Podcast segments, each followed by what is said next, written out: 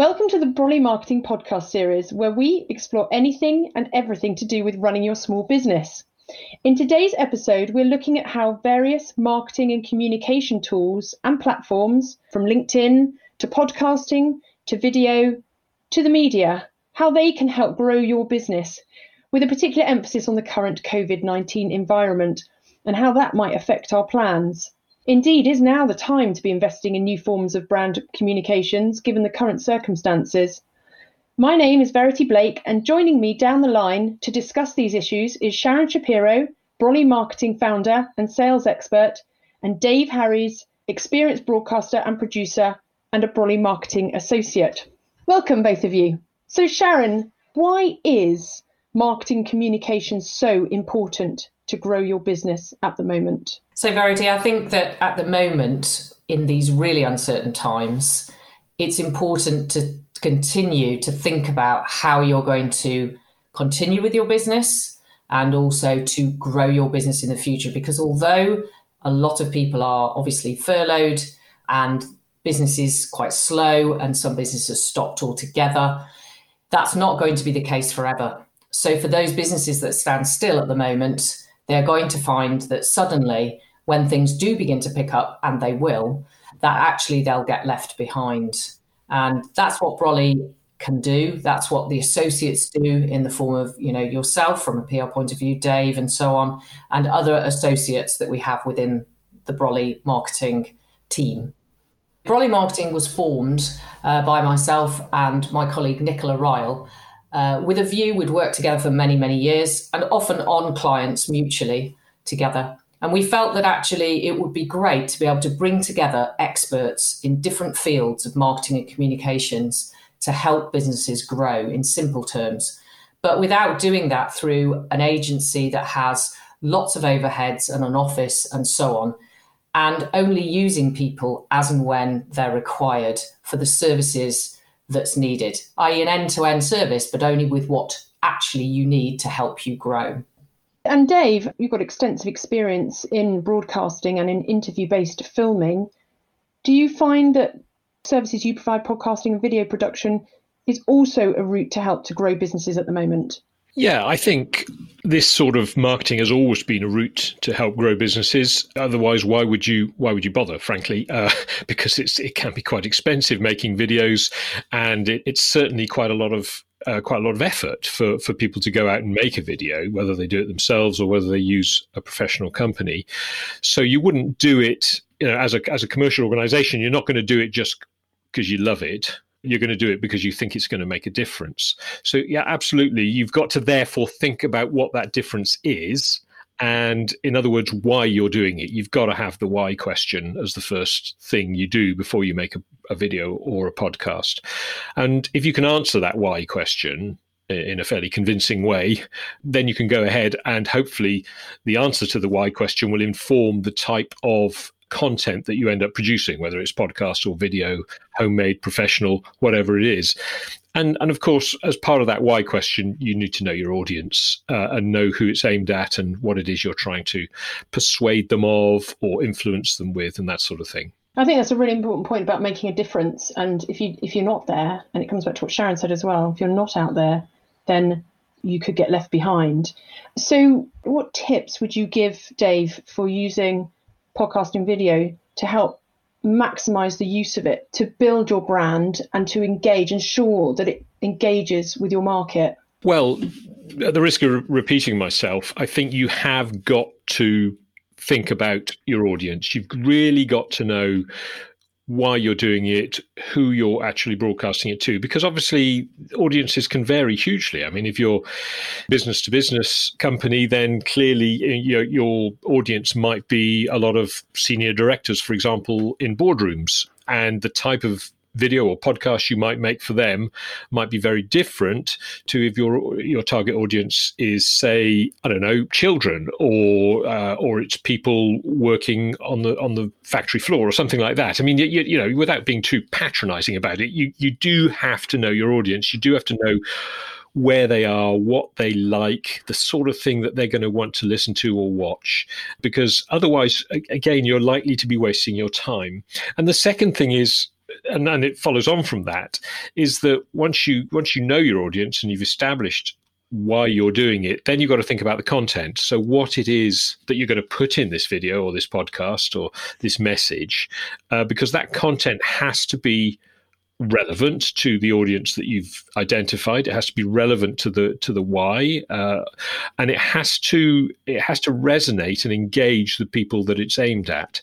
So there's no point in doing something just because you like talking about it or you like appearing on camera or whatever it is, it's got to be something your audience likes and your audience is going to be engaged with. It's it's too easy, I think, in this world of video and podcasting to be a bit self-indulgent, and you see examples of that all the time, where you can kind of tell the video or the podcast is being made for the benefit of the participants rather than of the audience. Now, sometimes those two things will coincide, and that's marvelous. But you've got to make sure that the audience are engaged. Sharon, would you say similar to what you do, it, what Dave is saying about making sure the content is relevant, knowing your audience, making sure uh, how to make sure it resonates? Would you say that's the same principles that apply to what you do, and and and how do you ensure that businesses, how can businesses ensure that when they're sending out communications, whether it's via LinkedIn, that they are crafting messages that meet that those principles? Okay, so I, I, agree very much with, with what Dave has to say. It absolutely has to be targeted towards your audience. And to that end, thinking about LinkedIn, which you just mentioned, Verity, uh, if you use that as a good example, so say you take your LinkedIn profile and you perhaps have 500 plus contacts, so you've got a good amount of contacts.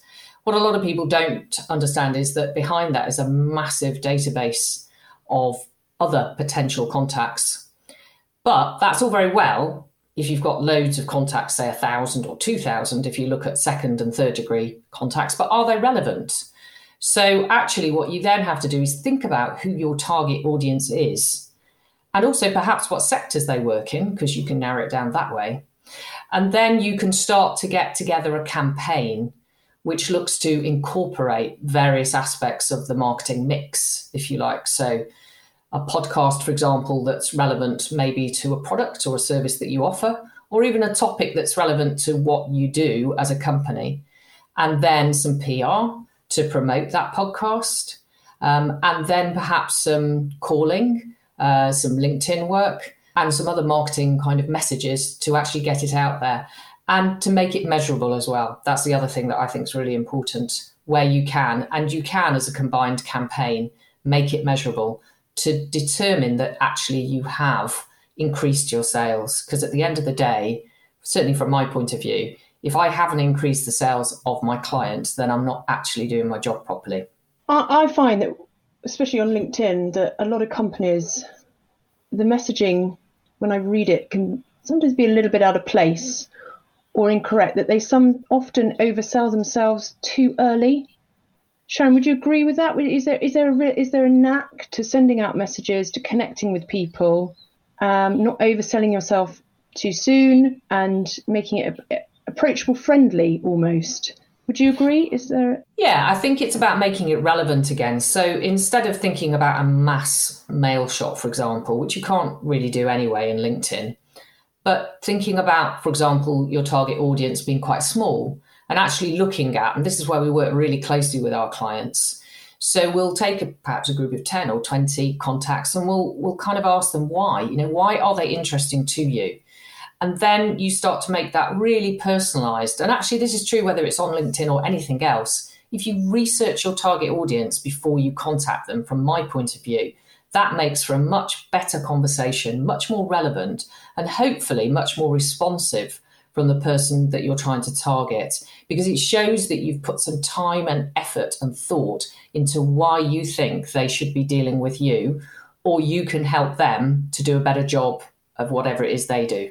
And can I just add something to that? Because because I think this is um, this is a related point. Because uh, Sharon talked there about the basically targeting, almost targeting individuals via LinkedIn, which which is one of the great powers of of that site.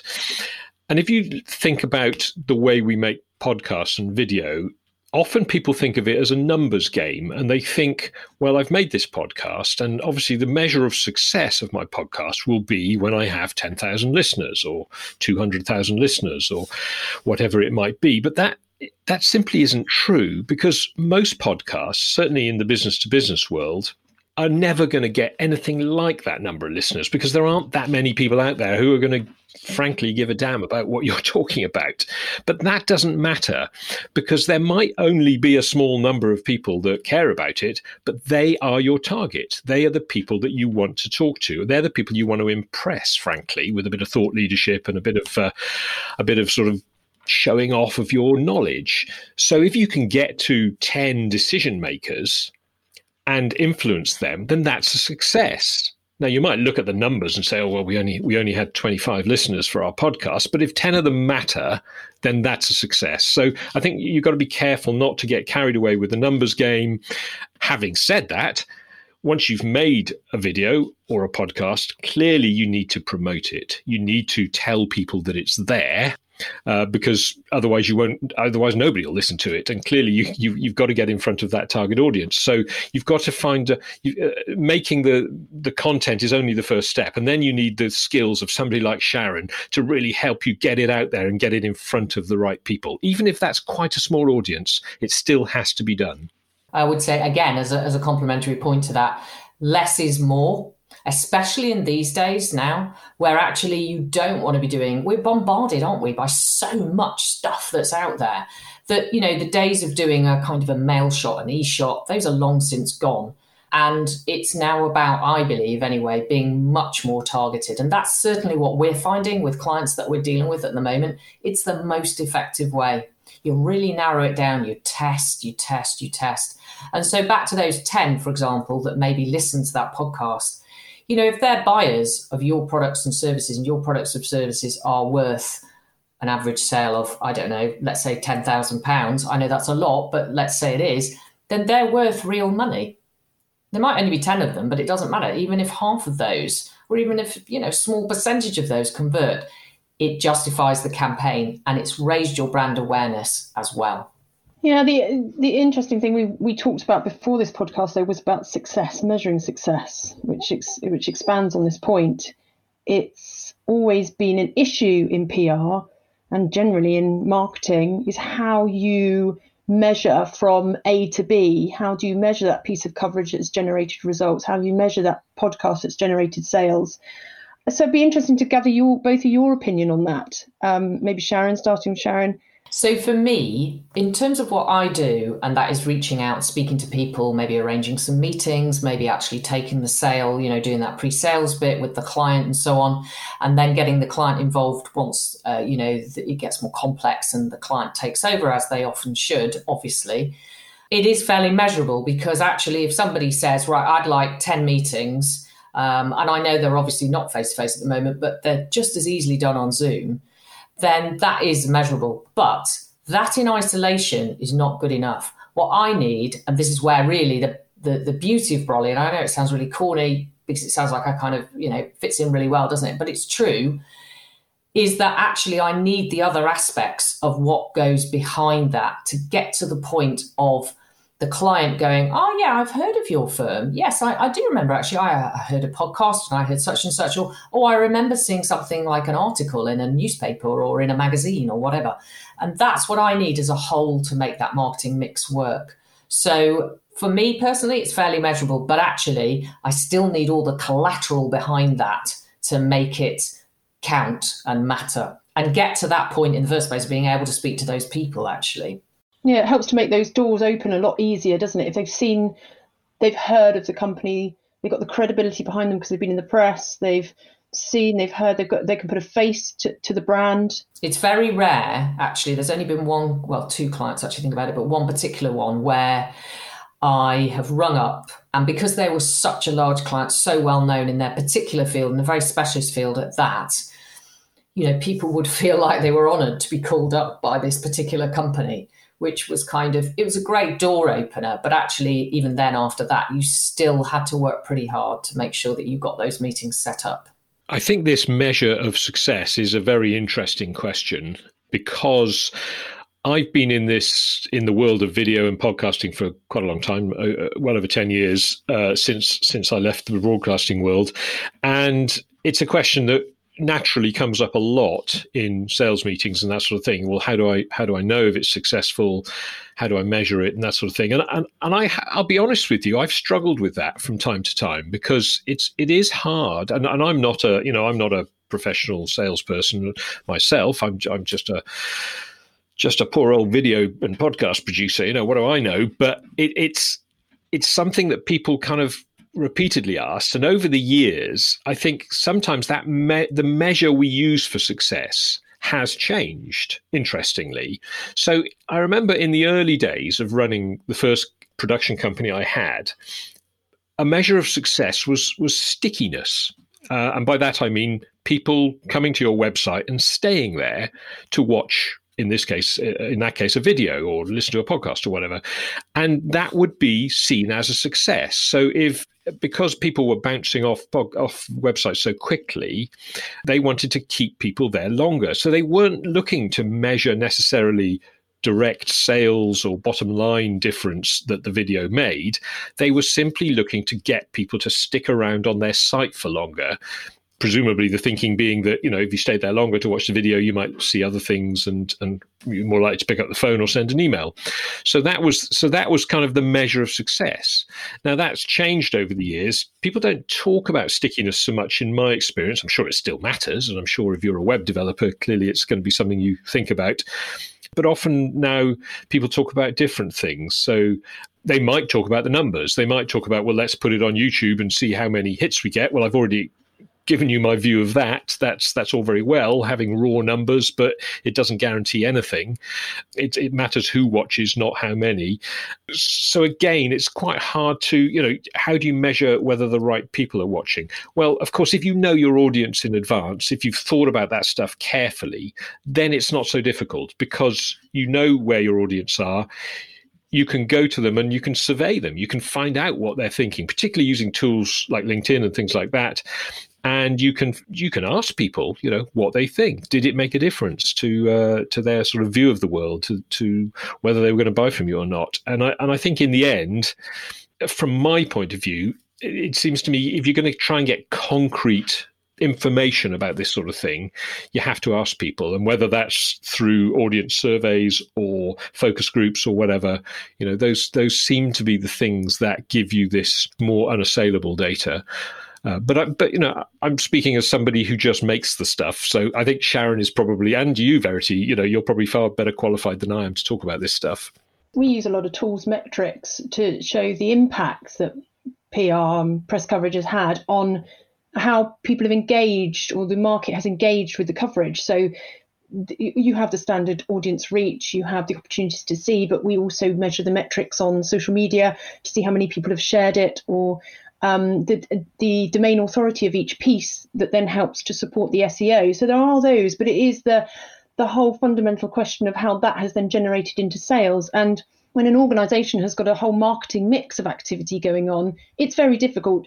It's actually pretty much impossible to say that that particular piece of marketing has generated that sale because it will be a the complete toolkit of marketing that has spurred a decision um, and, and if you go back to the old t- tried and tested theory, marketing theory, that it's seven times um, before somebody, seven times somebody sees um, a brand before they actually spur a decision to buy, then it's going to be a number of factors. So the, the, the overall point is you've got to be seen across all of those different touch points that reach your market, and whether that's LinkedIn, the t- the media they reach, the social media platforms they use, and the video and podcasting content that they download, so that you are continuously at the forefront. Fundamentally, that is that is what makes a, a very powerful marketing campaign.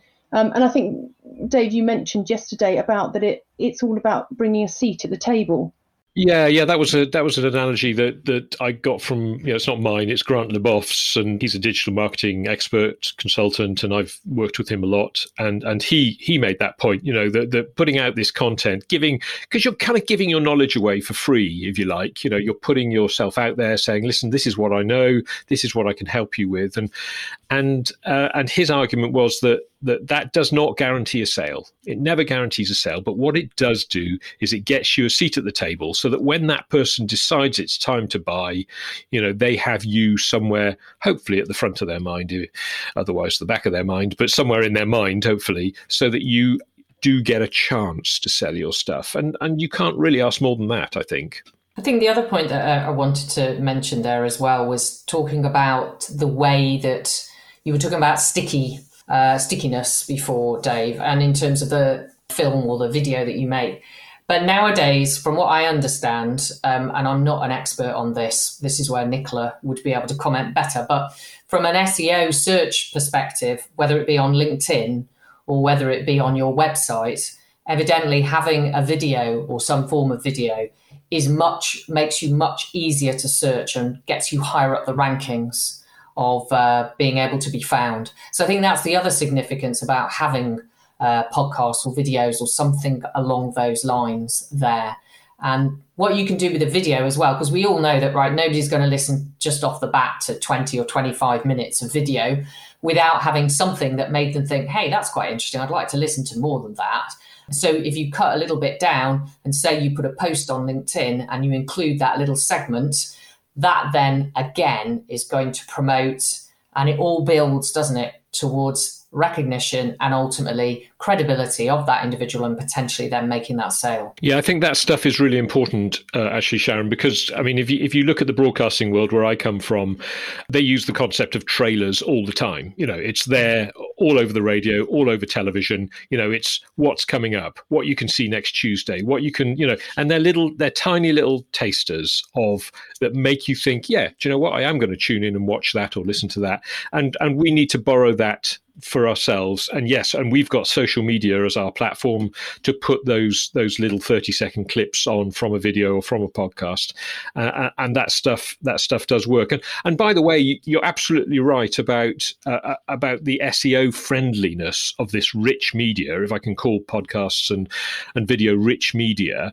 They do make you SEO friendly. Google has long favored video. Almost since I've been in this business you know it's been known that that you put a video on your site and you will go up the rankings. Even better if you transcribe that video and put in lots of keywords and things like that, you know, and then you get into the black arts of SEO, which I don't claim to understand. But video itself and podcasts will help your website, no question it's all very well uh, that we talk about these sort of forms of communication, but during COVID 19 world, is this still relevant? Is it a still relevant form of communications that businesses can use to grow their to grow their organization? Yeah, it's a good question. Uh, I mean, obviously, the lockdown has affected every everybody and has made life more challenging uh, for companies like mine. No question about it. I mean, our video work kind of went off a cliff uh, at the beginning of March. You know, it just all got cancelled because we weren't allowed out, you know, and uh, traveling to make a film, which is what we would normally do, is not uh, not classed as essential,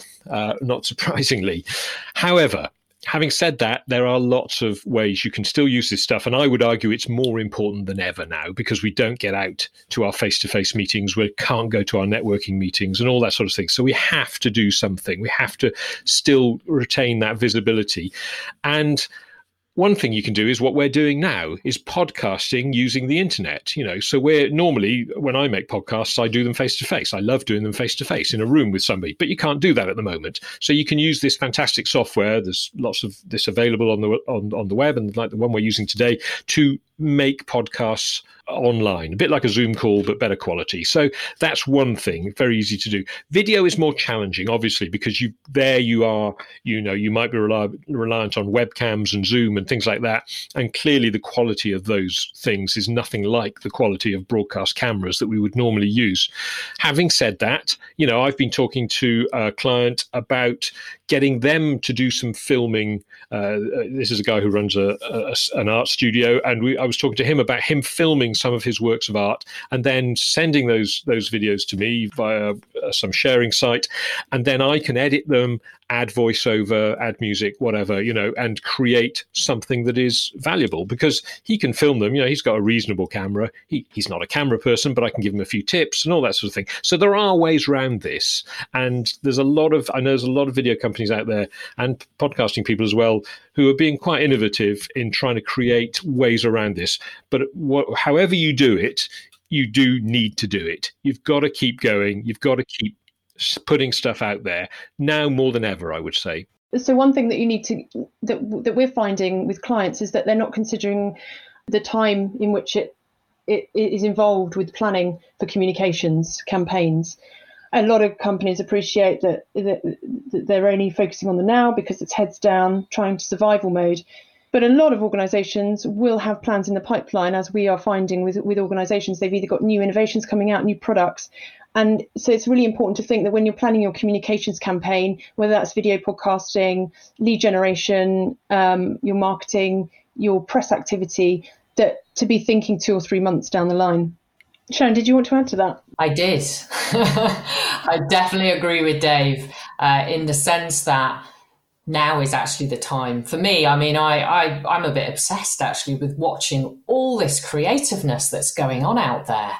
And whether it be on YouTube, which is, you know, obviously not the most professional, but people who, you know, these these people that are stars and, and actors and singers and they're being so creative with what is out there. And to Dave's point about the client, that he's saying, well, actually, you go and do a bit of filming, and then we'll bring it together and we'll make it work. And actually, people are making it work. And I think, although the quality isn't going to be as good, people accept that. And actually, there's something about it that is almost more authentic because it is authentic that you see people in their own homes, you know, with it. If you watch all these videos and people are, you know, performing, singing, whatever, with their their small children, you know, their animals, their whatever happens to be going on in the background, and actually there's some joy to that, which is very different to this very professional, very kind of stuffy, slick world that we might have come from in the past.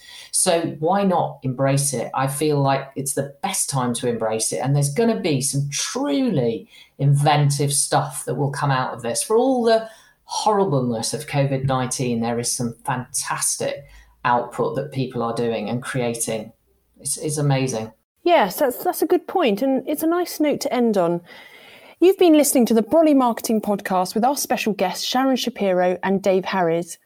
If you found the discussion today interesting, you can find out more about Brolly Marketing and the multidisciplinary services they offer at brollymarketing.co.uk. You can also find more podcast episodes there, so please subscribe, share, and keep listening.